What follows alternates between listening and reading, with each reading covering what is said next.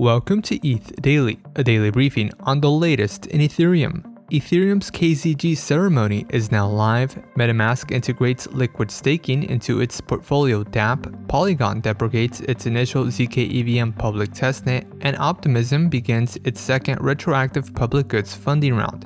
All this and more from ETH Daily starts right now.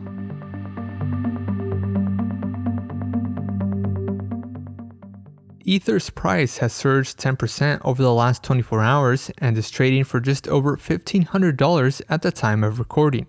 Ethereum's KZG ceremony is now live. The KZG ceremony, or trusted setup, is an exercise that collects entropy from contributors and uses it to generate a final output known as a structured reference string, or SRS. The SRS is used as part of the commitment scheme that is required for proto-danksharding EIP 4844.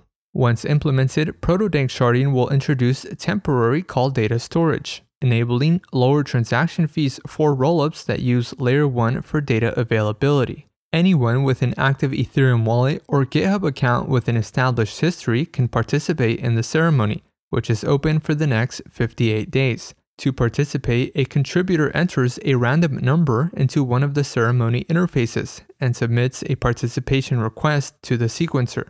The sequencer will then send the powers of tau data. A contributor's computer will mix the random number into the powers of tau and send it back to the sequencer for verification.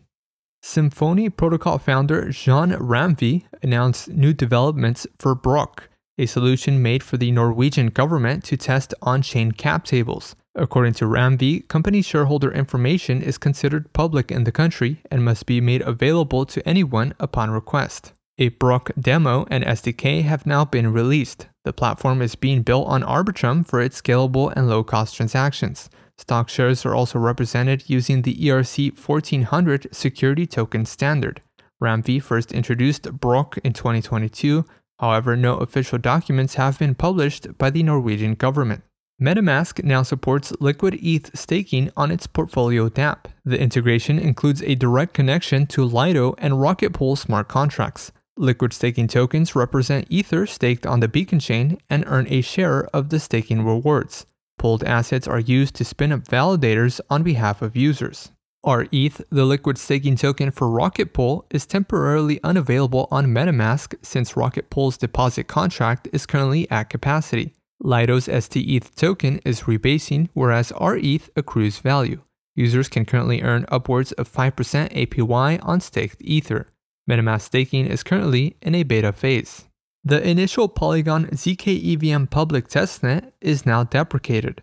The initial testnet reached 86,142 transactions from over 20,000 wallets. Polygon's second ZK EVM testnet has been live since December and marks the final public testnet ahead of a mainnet release. Polygon plans to release its ZK EVM to mainnet by the end of Q1. The latest ZK EVM public testnet features aggregation, recursion, and batch size improvements. The upgrades allow for higher gas throughput to fit within a batch. According to Polygon, transaction fees are currently less than 4 cents on its implementation. Polygon ZK EVM aims to achieve a bytecode level compatibility with Ethereum. And lastly, nominations for Optimism's second retroactive public goods funding round open next week on January 17th. Users can nominate a project or person for funding until January 31st. A group of 90 selected Optimism community members who receive a voting badge will then vote for nominated projects starting in February. A total of 10 million OP tokens are set to be distributed to projects as part of Retro PGF Round 2.